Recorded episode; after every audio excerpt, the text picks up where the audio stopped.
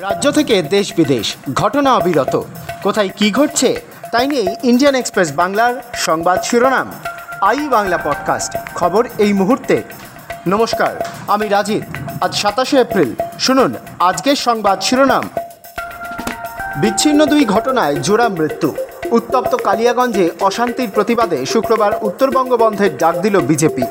বৃহস্পতিবার রায়গঞ্জে নতুন কর্মসূচির কথা ঘোষণা করেন রায়গঞ্জ বিজেপি সাংসদ দেবশ্রী চৌধুরী। শুক্রবার বারো ঘণ্টার জন্য বন্ধ উত্তরবঙ্গের সাত জেলায়। বড়সড় প্রভাব পড়বে বলে মনে করছে বন্ধের ডাক দেওয়া বিজেপি। বন্ধ মানেই জনগণের সমস্যা।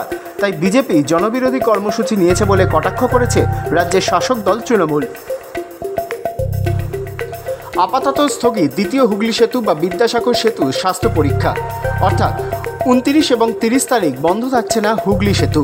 জানানো হয়েছে বিদেশি যে সংস্থার মেশিনের মাধ্যমে সেতু স্বাস্থ্য পরীক্ষা করার কথা হচ্ছিল, সেই সংস্থার বেশ কিছু সমস্যা রয়েছে।